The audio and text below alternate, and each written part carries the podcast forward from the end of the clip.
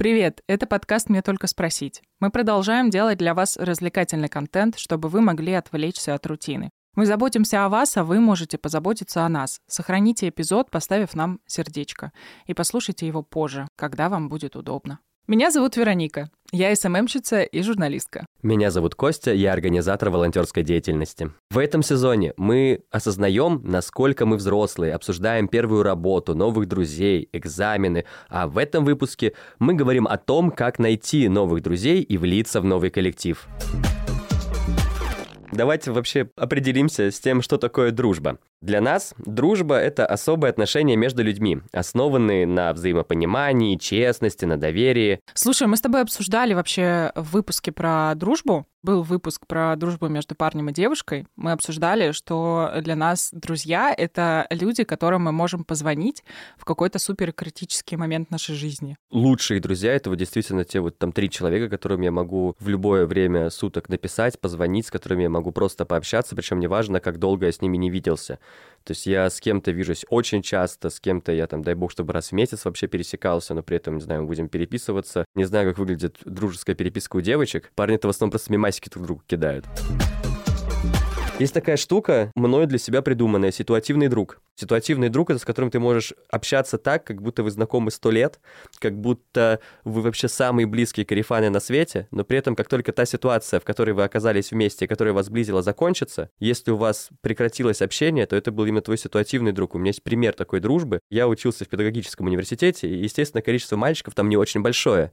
И мы выезжали на подготовку к практике в лагерь «Зеркальный». С нами в группе было, по-моему, там, не знаю, там пятеро парней, что ли, то есть как бы я практически всех знал, и был чувак из параллельной группы, мы с ним здоровались всегда, но не общались. И вот когда мы провели эти пять дней на практике, мы с ним общались, как будто мы вообще, мы всю жизнь знакомы, мы устраивали всякие схемы, нам запрещали смотреть финал Лиги Чемпионов, а играл Реал с Атлетика.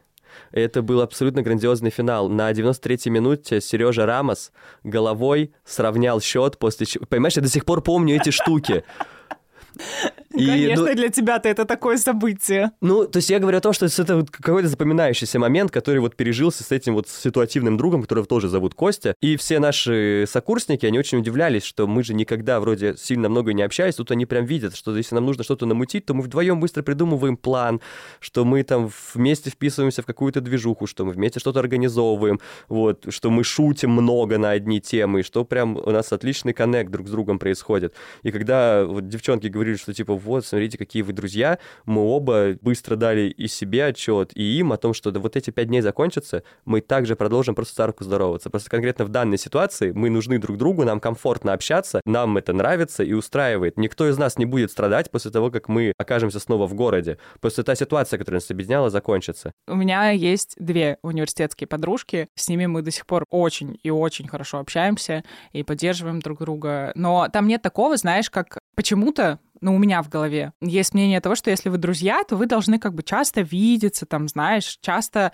общаться, часто, не знаю, куда-то ездить вместе и так далее. Ну, нет, мы с этими подругами, ну, дай бог, мы там раз в неделю напишем друг другу, что ты как вообще, чтобы понять, что как бы человек в порядке. Переписываемся и потом договариваемся о какой-нибудь встрече, и раз там в три недели, раз в месяц мы встречаемся. Вот для меня этого достаточно.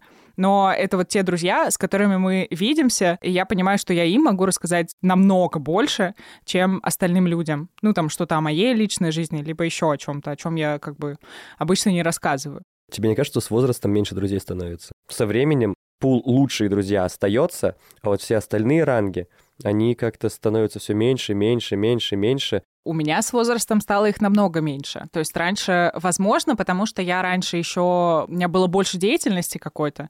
Ну, типа я ходила в музыкалку, в художку, я работала и параллельно там училась в школе, короче, и куча еще всего. И мне казалось, что, ну, очень много друзей, и их всех я могла назвать э, друзьями. Плюс я как бы любитель поболтать, и поэтому я могла всем им там, не знаю, рассказать секретики какие-нибудь или еще что-то сделать. Но я думаю, что одна из причин, Почему вообще это происходит? Во-первых, мы можем поменять какую-то локацию со многими людьми, с которыми раньше я общалась довольно близко, мы перестали общаться. Во-первых, потому что они находятся в той среде, я нахожусь в этой, и у нас как-то меняются ценности, что ли. Ну вот с одной подругой мы перестали общаться, потому что она такая, все, я там выхожу замуж, у меня есть работа, дети и все. И на этом все заканчивалось. А меня это не особо сильно интересует, как бы кроме работы. По поводу выхожу замуж, у меня есть дети, у меня есть друзья, с которыми общаюсь, и они переехали недавно, это друзья-соседи.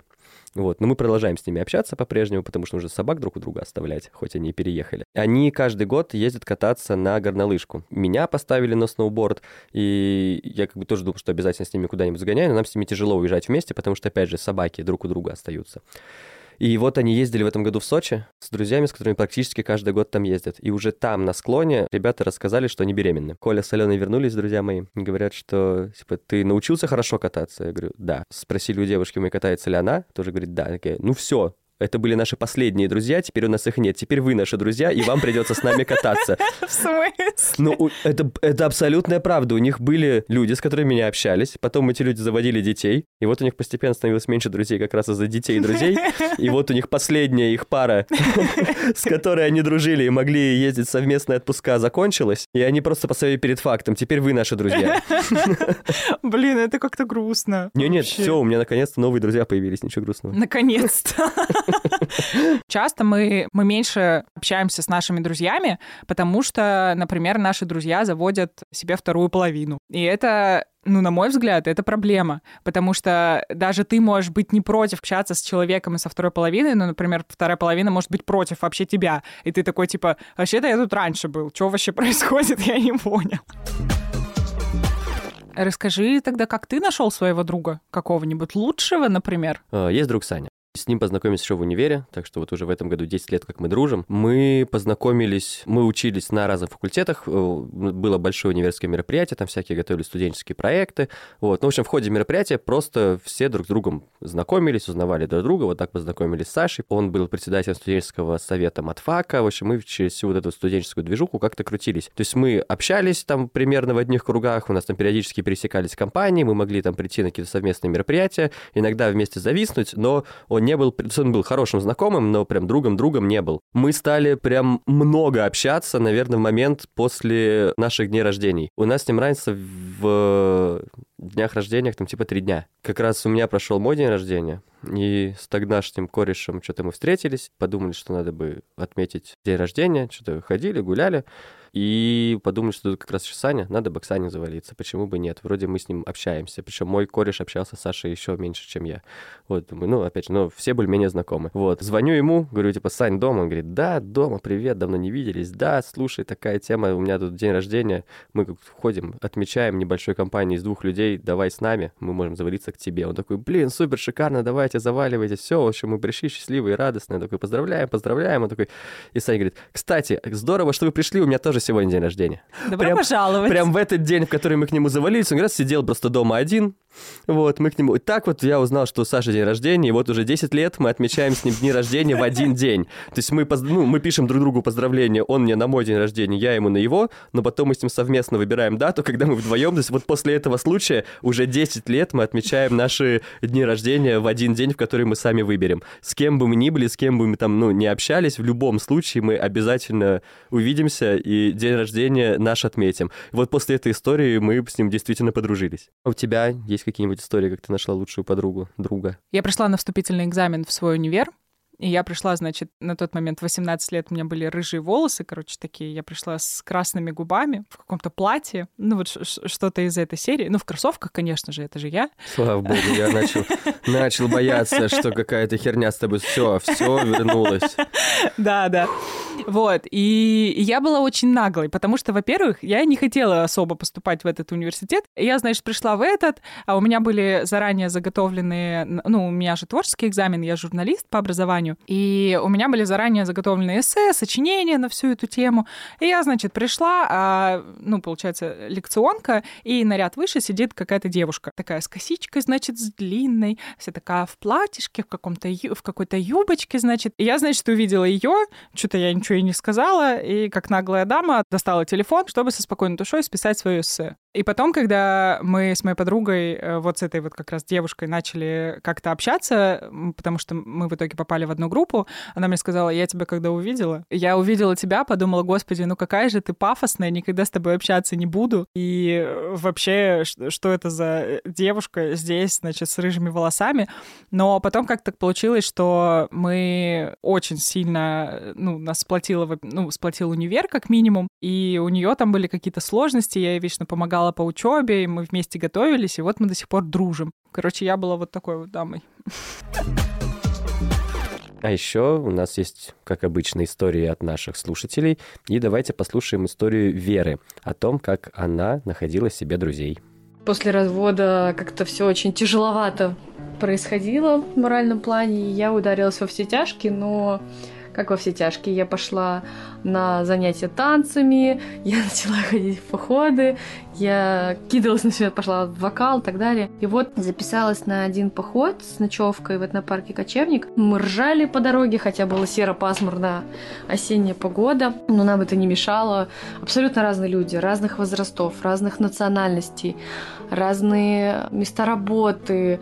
Ну, вообще, все разное, что нас объединяло, это шило в заднице, и то, что в нашем окружении не хватало таких людей, с которым просто поднял задницу и куда-то почесал. Вот. И как-то так еще прижилось на название, как сказал один мальчик там на привале, Леня. Когда мы варили чай в котелке на костре, и туда добавили ягоды замороженные. Он говорит, что это? Он говорит, ягодичный компот. ну вот так и прижилось ягодичный компот уже второй год. Ну, за эти полтора года произошло столько всего, вообще столько, я не знаю, за всю жизнь столько интересного не происходит. Это вот люди, которым я знаю, что поддержат в любой кипиш, и а, я тоже всегда откликнусь на любой кипиш поддержу, помогу, куда-нибудь сорвусь с ними, в с палатками, да погнали, в баню, давай, скалодром, давайте будем танцевать в пододеяльниках, неважно, кому-то 15, кому-то 55, вообще не важно. И вот эта любовь к жизни, которая горит в их глазах, я нашла в них свое отражение, наверное. Я очень люблю этих людей, свой ягодичный компот. Ну, я на самом деле завидую ей в этом плане, потому что у меня нет такой тусовки друзей, которую я могу прийти, и вот все, мы все вместе, нас что-то объединяет, знаешь, и мы вот прям вот компанией встречаемся, что-то обсуждаем в дружеской атмосфере, потому что у меня все друзья — это вот отдельные какие-то друзья. У меня, кстати, тоже вот лучшие друзья, они все тоже, ну, в разных сферах, но у меня есть пример того, как наоборот, что я знакомлюсь с друзьями друзей. Было день рождения друга, пришел к нему, и там была чисто вот его тусовка, его корешей, с которыми он общается, вот, и тоже часть из них друг друга не знала, но мы один раз с ними посидели, потом мы встретились с ними еще раз и еще раз, и весь этот сезон мы с ними все дружно прокатались на бордах, например. Вот, то есть мы случайно с ними, нас объединил вот один человек, получается, но и теперь мы с ними просто общаемся, вот опять же есть там общий чат, и можно дружиться так. Но как Вера, я тоже в этом плане завидую, не могу прийти на какое-нибудь хобби-мероприятие и с кем-то там начать общаться, дружить. Не знаю, может быть, такой потребности нету. О том, как еще можно завести друзей, где их найти и каким образом вообще заговорить с каким-то незнакомым человеком, мы поговорим с нашим сегодняшним гостем. Это Ваня Григоренко, автор подкаста «Кто бы мог подумать». Ваня, привет. Привет. Мы тут уже немножко поговорили о том, что такое дружба, почему люди не могут дружить или найти друзей. Расскажи, как у тебя вообще со всем этим, с дружбой? Я считаю, что у меня достаточно много друзей. Две группы людей просто есть. Это знакомые и друзья. Как мне кажется, друзей у меня достаточно много. Опять же, потому что если ты дружишь с человеком, мне кажется, ты какой-то коммитмент в его жизнь вносишь, как-то вкладываешься, как-то уделяешь ему время, финансы, силы и вообще все что угодно. Он становится частью твоей жизни, и поэтому, естественно, могут какие-то проблемы возникать на этом фоне. Скорее не проблемы, а неудобства для тебя. Но ты через них переходишь, потому что тебе нравится дружить с этим человеком. Тебе нравится, что он рядом, и ему нравится, что ты рядом и вы, так сказать, работаете, миритесь с этими неудобствами ради одной большой совместной какой-то цели — дружить. Как вообще понять, что какой-то человек — это твой друг? Знаешь, мне кажется, это зависит не от того, как многие могут подумать от того, как человек к тебе относится, а как ты к человеку относишься. По-моему, когда ты начинаешь о человеке переживать просто так, да, типа, как у него там дела, что он делает. Принимая какие-то решения, ты начинаешь думать, а как бы поступил вот этот человек в моей ситуации? А как посмотрит на меня этот человек, если узнает, что я совершил то или иное действие, да? Когда ты просто сидишь, ни о чем не думаешь, и тебе как бы скучно немножко, да, и ты хочешь с кем-то пообщаться, и ты думаешь об этом человеке. Человек становится твоим другом в тот момент, когда он становится неотъемлемой частью твоей жизни какой-то. Расскажи о своем лучшем друге. Я работал в магазине, продавал чай китайский продавал посудку всякую интересную и всякую такую движуху китайскую. И она пришла просто посмотреть посуду. Я что-то посоветовал, что-то порассказывал, какие-то истории. Ну, естественно, я продавал, пытался продавать. Работа такая, рассказывать всякие забавные истории китайские и продавать русскую керамику как китайскую. Просто разговорились. Сказал, если что, приходите, всегда вас ждем, там попейте чаю с нами. Человек воспринял это буквально, пришел, попил чай со мной, попил раз, попил два, попил три. Потом, мне кажется, она пригласила меня я согласился, что мне... Я человек простой, мне, мне предлагают, я соглашаюсь. И как-то мы начали переписываться, общаться. Плохая ситуация у меня произошла, она меня поддержала. Плохая ситуация у нее произошла, я поддержал. Как-то так получилось, что, что мы стали дружить. Но просто в один день ты просыпаешься и такой думаешь, если сейчас вот Ксюша не будет, будет грустно.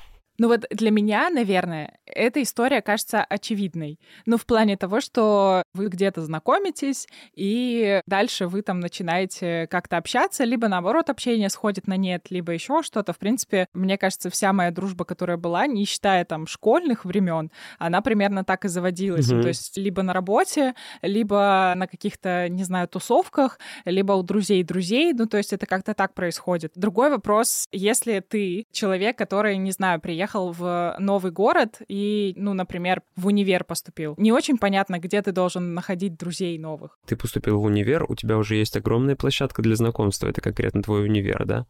Твои одногруппники, друзья одногруппников. Отличный вариант, потому что ты можешь познакомиться со своими одногруппниками, они тебя куда-нибудь позовут, там будут люди, которые в универе в этом не учатся, ты с ними познакомишься, познакомишься с людьми из их универа. Обычно и так все происходит. Если ты просто переезжаешь в город, и ты переезжаешь, например, например, не знаю, просто место жительства меняешь, да, а работа у тебя остается в интернете та же самая, что и была. То есть, по идее, ты не находишься ни новый коллектив, никого, ты просто в новом месте очутился. Вот это уже вопрос поинтереснее, потому что тут у тебя нет какой-то социальной структуры, в которой ты можешь найти себе людей, похожих по интересам. Но опять же, тогда, мне кажется, для этого же и существуют всякие кофейни, арт-места какие-то, какие-то коворкинги, любое место, где можно найти человека себе по душе, который примерно тем же интересуется, чем и ты. Как же интернет? Мне кажется, люди, которые знакомятся в интернете, они избалованные. Тем вопросом, что... Почему?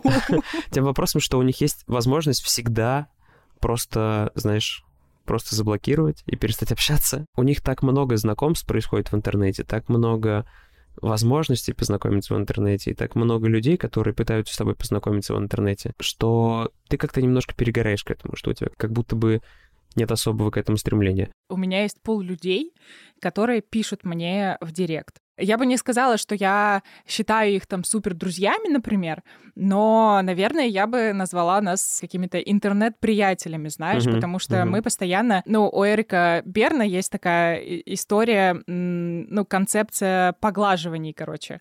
Вот он их ввел вроде как в свой анализ uh-huh, и, uh-huh. и вот это вот все. Вот. И вот эти вот поглаживания, да, они у нас физически есть. Это типа улыбка, там, взгляд, что-то доброе, то, что мы говорим. А вот это такие интернет-поглаживания, наверное, я бы их так назвала. Когда вы постоянно переписываетесь, когда мне люди пишут о том, что ты там для меня подружка, я там помню, что ты делала два года назад, когда я на тебя только подписалась. И я такая, ёпрстая, даже я этого уже не помню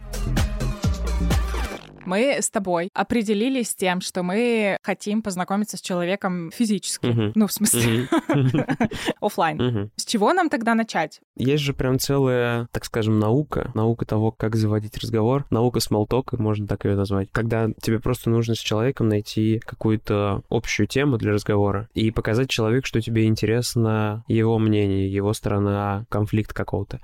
Несмотря на то, что тебе чисто гипотетически даже не может быть интересен этот человек, потому что ты его не знаешь еще, ты не знаешь, кто он такой. Но нужно человеку показать, что его вовлечение, его вклад в ваш диалог, он важен. И для этого существуют всякие темы погоды, интересов, тех же самых комплиментов, поглаживаний, да, отлично выглядишь, где купил эту кофточку, там что-нибудь еще такое. Супер банальные какие-то вопросы, если это рабочая особенно атмосфера.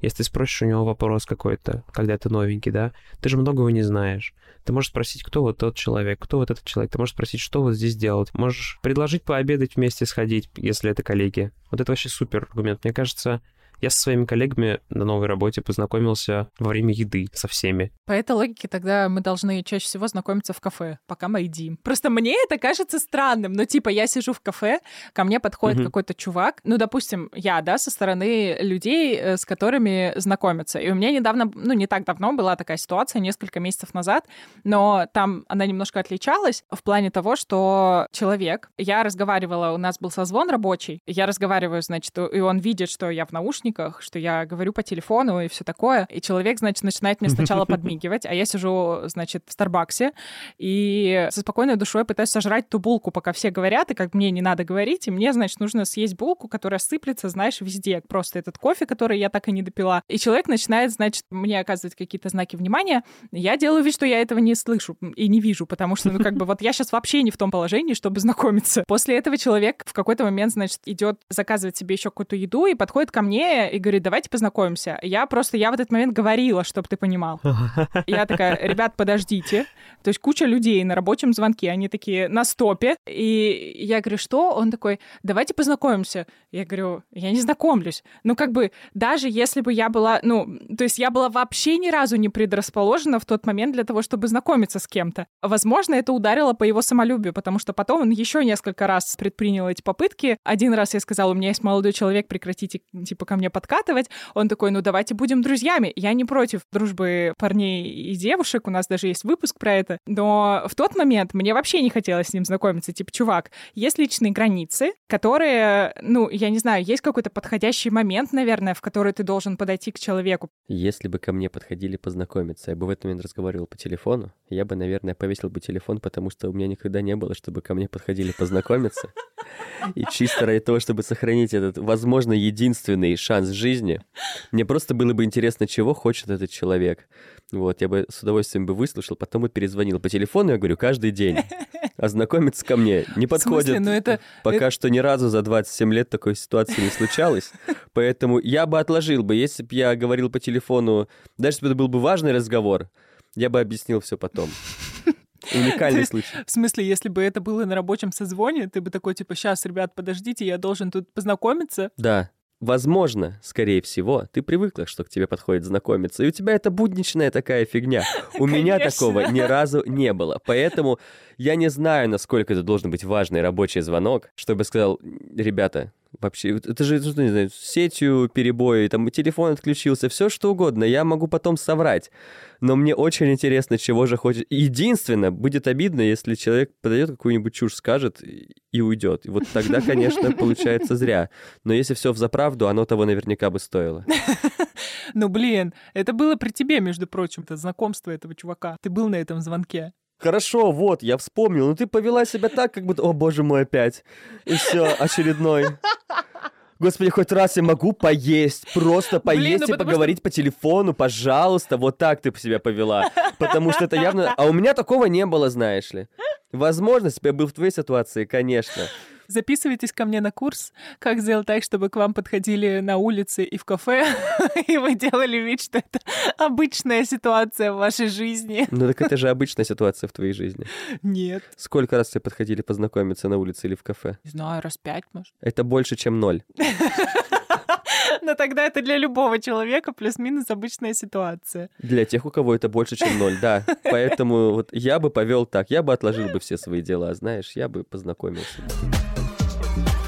Естественно, что нужно не забывать о том, что все мы люди, у всех у нас свои дела, свои жизни, свои приоритеты и так далее, своя зона комфорта. И нужно быть готовым к тому, что человек тебе скажет просто нет. Тут вопрос скорее в другом.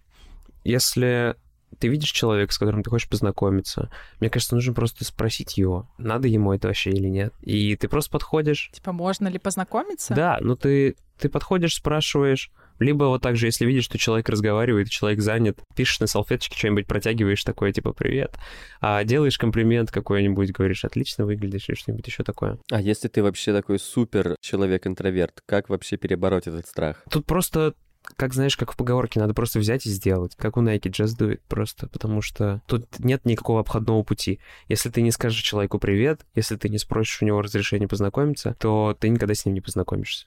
Мы с тобой уже поговорили немножко про работу и про коллег. Наверное, важно проговорить вообще в целом какую-то историю про дружбу на работе. И у нас есть такая история от Татьяны. В 2013 году я устроилась работать хостесом в один общепит, и у меня была сменщица. Ну, она сначала работала официанткой, я кассиром. Ну, и мы очень недолго проработали в этих ролях, и очень быстро мы обе стали хостесами. Соответственно, смен у нас совместных, ну, не было, мы не видели практически друг друга. У нас вот эта вот книжка была, где записывают гостей, забыл уже, как она называется, ну, кто должен прийти, во сколько... Вот, книга брони, точно.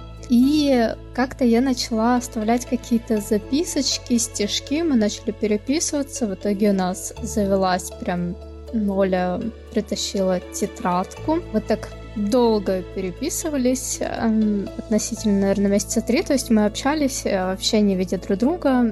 Это был 2013 год, не знаю, мы особо... Ну, во-первых, телефонами нельзя было пользоваться. Если я на смене, у меня все время телефон лежал в шкафчике, ну, иногда с собой брала, ну, соответственно, так было проще, может быть, где-то прикольнее писать, как будто друг другу письма, причем в общей тетрадке. Иногда нашу тетрадку читали, в итоге мы как-то договорились встретиться. То есть а встретиться мы могли только ночью. Я поехала не домой, а ночевать к ней. Дальше просто я сначала стала менеджером, потом официанткой, и, соответственно, общаться с нам и видеться стало гораздо легче. У нас появились общие выходные, например. Общение осталось, она сейчас в Питере, я в Новосибирске живем, и вот каждый день все равно переписываемся в ВК теперь.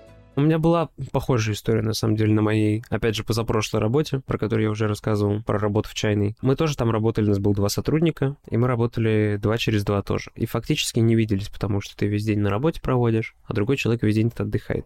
У нас было проще, у нас можно было прийти в чужую смену и поговорить с человеком конкретно на работе, да, это не вот ситуация с хостес, это ситуация, когда ты ну, работаешь в магазине, у тебя есть моменты, когда никто тебя не трогает, и можно в эти моменты поговорить. Но, тем не менее, мы так делали не часто, потому что все мы знаем, что в выходные на работе появляться не очень хочется. Мы тоже оставляли друг другу записочки, какие-то комментарии, может быть, где-то подкладывали в ящики что-то, типа, знаешь, ты обслуживаешь гостей, открываешь ящик с, там, с чаем определенным, и там внутри лежит какой-нибудь подарок или какая-нибудь оскорбительная хрень, которая может отпугнуть гостя. Это тоже часть такая интересная всего этого процесса. Да, это милая, забавная история, и вообще отличный вариант для знакомства с человеком, с которым у вас по факту есть общая деятельность, общий интерес. Вы вместе можете обсуждать гостей, которые вам не нравятся, да, если ты хостес, например. Обязательно есть, обязательно есть гости, которые тебя достают, которые к тебе пристают, которые тебе не нравятся, которые много себе позволяют, или наоборот, которые, знаешь, миленькие, стеснительные, красивые мужики, красивые девчонки.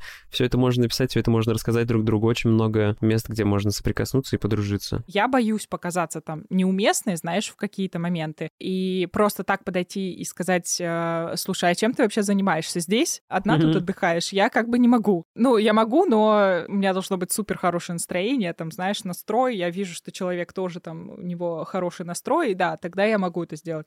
В остальное время я, наверное, немножко по-дурацки это делаю, но люди что-то обсуждают, и это какое-то общее обсуждение, в котором я тоже нахожусь, ну, просто там стою с кем-то в кружочке, там, пока все кофе, например, наливают. И mm-hmm. я могу просто mm-hmm. вклиниться в разговор. Я вот так делаю. Ну, это тоже хорошая я по-другому знакомиться. Вот, но ты, ты просто что-то еще как-то дополняешь э, всю эту беседу и понимаешь, что да, плюс-минус вы нашли какие-то точки соприкосновения. Мы уже немного поговорили о взаимоотношении с коллегами на работе, о том, как наладить отношения с э, нашими коллегами, рассказала клинический психолог Надежда Королева. Знаете, как знакомятся котики?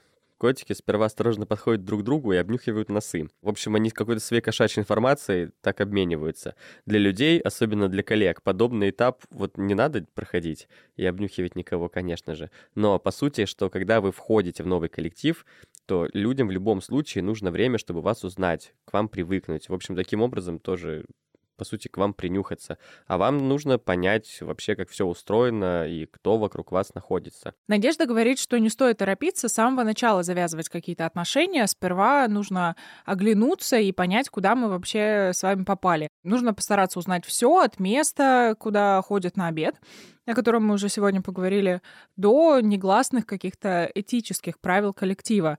Ну и после этого всего вам будет понятно, какой именно вы хотите наладить контакт и с кем. И Надежда выделяет несколько правил. Во-первых, будьте собой. Не стоит имитировать какое-то несвойственное вам поведение. Например, казаться слишком грозным или, наоборот, подлизываться к коллегам. Обычно это всегда заметно, и после этого люди не хотят с вами дальше сближаться.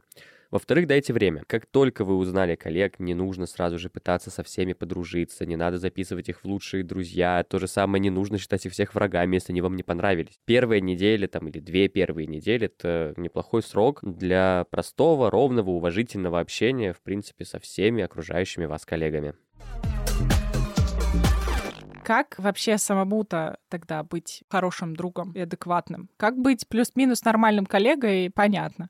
А как другом быть? Давно об этом думаю, долго об этом думаю, потому что мне всегда кажется, что я недостаточно хорош по отношению к другим людям, да, и мне всегда кажется, что я что-то делаю не так, но это скорее нужно обсуждать с психотерапевтом, а не на подкасте.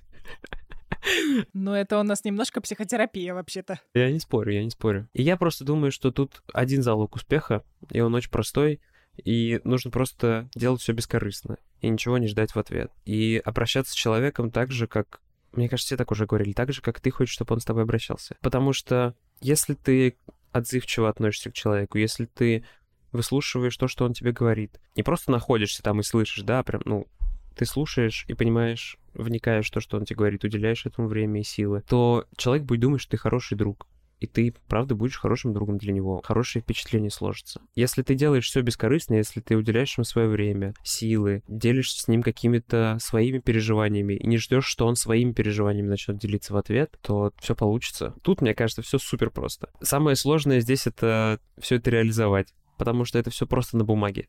В жизни, естественно, нет.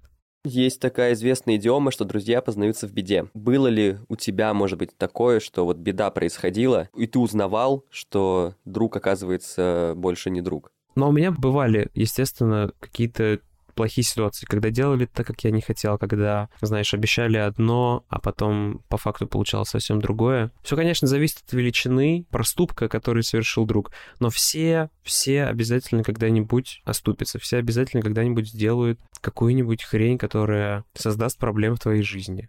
Обязательно. Без этого просто, ну, никуда. Тут просто главное понимать, что всякое бывает в жизни, всякое случается, и ты где-то можешь оступиться, и друг твой где-то может оступиться. Важно лишь типа, признать свою ошибку. Если человек признает свою ошибку, если человек признает, что он был неправ, или считает, что он был прав, но он знает, что тебе это неприятно, что тебе это как-то навредило, и он извиняется перед тобой лично и говорит тебе, что вот, мол, я так поступил, но это не потому, что я тебя не уважаю, или не потому, что я хотел сделать тебе больно, да? Все можно понять. Я считаю, что все можно простить в этой жизни, все что угодно. Есть маленький мини-совет от меня, наверное. Он посвящен потенциальным ссорам, когда нам очень хочется обидеться на человека, и мы думаем о том, чтобы наговорить ему чего-то, либо просто обидеться, либо просто начать ссориться и как-то выяснять отношения. Я в этот момент задаюсь э, вопросом, знаешь, типа, мне придется восстанавливать эти отношения или не придется. И если я понимаю, что придется, ну, э, это ситуация, которую, которую я периодически проигрываю в жизни со своим молодым человеком, например. Ну, то есть я все равно считаю его другом, да, то, о чем мы с тобой вначале поговорили. И я вот понимаю, что если мы сейчас поссоримся, мне придется или ему придется потратить ресурсы на то, чтобы восстановить отношения снова. Ну, для того, чтобы ссору как-то проговорить, конфликт этот как-то выяснить. Короче, я понимаю, что мне нужно еще больше ресурсов потратить на то, чтобы снова восстановить эти отношения. Я останавливаюсь и просто понимаю, что так, стопе, нам сейчас нужно просто в другое русло перевести этот разговор, для того, чтобы он не накалялся. Ну, то есть ты либо как-то спокойнее начинаешь говорить, либо ты говоришь, так, чувак, давай мы сейчас сделаем паузу, подумаем над своим поведением оба, и потом после этого вернемся к этому разговору. Потому что иначе, ну, это бессмысленно, если ты знаешь, что, ну, ты не хочешь ссориться с этим человеком. Мне кажется, ты должен как-то контролировать свои эмоции. Ну, конечно, конечно, конечно. В этом плане. Это очень сложно, на самом деле, сделать. И не скажу, что я там такая умная родилась. Просто ты в какой-то момент понимаешь, что, блин, я не готов свои ресурсы тратить на это. То есть ты бережешь себя в первую очередь. Спасибо тебе большое. Мы надеемся, что тебе было с нами комфортно и интересно поговорить об этом. Спасибо большое за приглашение. Я тоже был очень рад поболтать, поделиться мыслями с вашими слушателями, со своими слушателями. И надеюсь, как-нибудь созвонимся еще. Мы много поговорили о том, стоит ли прощать людей, когда происходит что-то, что нам бы не хотелось, чтобы они делали. И у нас есть история Нади о секретах. Она рассказывает о том, что со своей подругой она познакомилась довольно давно, когда они играли в одной команде, и как-то так получилось, что на очередной тусовке она познакомилась с девушкой по имени Настя. И Настя рассказала ей свой секрет — она, естественно, сказала, только никому не говори. я такой, хорошо, конечно, я никому не расскажу. Спойлер, я рассказала, и после этой истории я никому ничего больше не рассказываю. Потому что я поняла, что такое рассказать, то, что нельзя рассказывать. На тот момент э, я пользовалась Твиттером, написала там и серию «О мой бог», я узнала такое, о чем нельзя говорить, как же так, что же делать, как меня это мучает.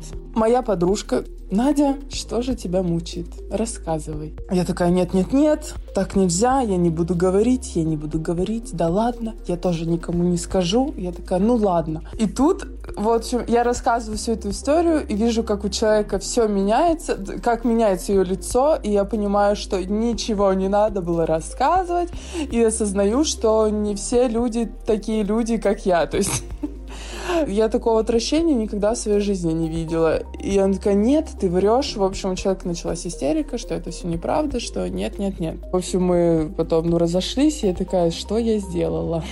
Почему? Потом мне звонила Настя, такая, Надя, скажи честно, ты кому-нибудь сказала? Потому что эта подружка такая пошла и напрямую спросила, типа, это правда, что мне рассказали? Я такая, етить, колотить тебя, ты чё, блин, неприятная ситуация вышла. Такая сначала, нет-нет-нет, я не говорила, потом Настя, в общем, я такая, Настя, прости меня, я рассказала все, ну, потому что вот мне хотелось, потому что, ну вот, я рассказала, да. На тот момент мне некому было рассказывать такие истории. Ну, Маме я не могла рассказать, это получается некому. Эта история вот многому меня научила. Нельзя ничего никому говорить. И вообще чужие секреты — это чужие секреты. Мне вообще кажется, что друзья — это те люди, которым мы доверяем большинство наших секретов.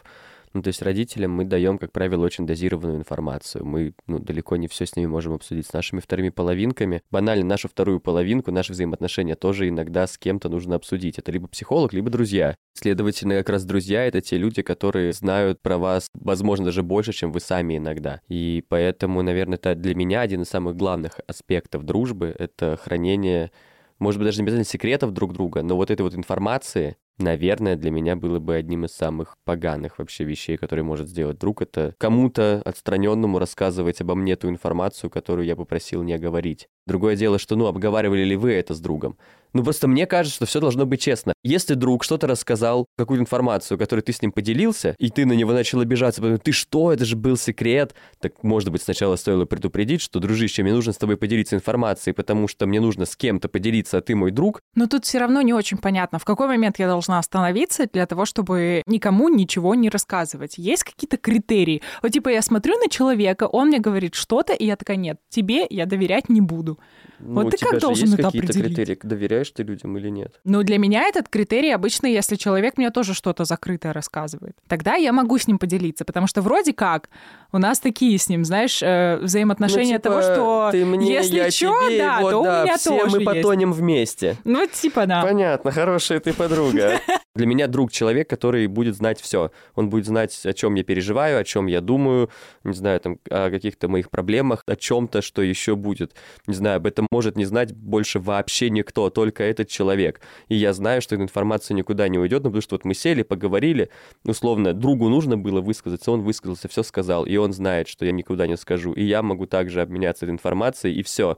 Мы это же не, делаем ради какого-то распространения ее дальше, мы делаем просто потому, что нужно было высказаться. Все, оба высказать, как у психолога. Мы приходим на сеанс, не может больше врач дальше никуда эту информацию распространять. Вот здесь то же самое когда у тебя уровень доверия точно такой же, как в врачебной тайне. Из всего нашего спича можно сделать несколько выводов. Во-первых, не стремитесь заводить миллионы друзей. Вот если у вас есть один друг, и вам с ним комфортно, пусть так и будет. Если вам здорово, когда у вас есть, не знаю, 10 друзей, класс. У каждого есть свое определенное количество, и не надо стремиться за каким-то огромным количеством друзей. И все ваши подписчики в социальных сетях, люди, которые вам пишут в директ, это, безусловно, ваши знакомые, но тоже не нужно. Постарайтесь разобраться сами в себе и определить для себя, кто для вас является другом, а кто для вас все же просто знакомый. Еще классно помнить о том, что если мы требуем чего-то от друзей, не рассказывать наши секреты, ехать куда-то по первому зову и еще что-то, мы должны быть для этих людей тоже такими же классными друзьями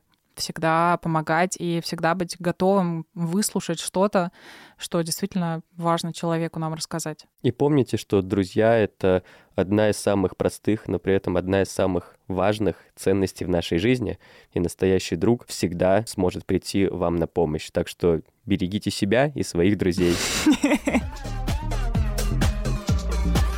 Это был подкаст «Мне только спросить». Если вам понравился выпуск, ставьте нам звездочки, лайки, сердечки в любой платформе, где вы нас слушаете. Яндекс Музыка, Apple подкасты или ВКонтакте. Подписывайтесь на нас и пишите комментарии. Да, мы будем рады любой вашей поддержке, потому что она очень сильно мотивирует нас записывать выпуски и работать для вас, и выпускать интересные эпизоды. Ваши друзья Костя и Вероника. Пока-пока. Выпуск сделан Центром «Контакт».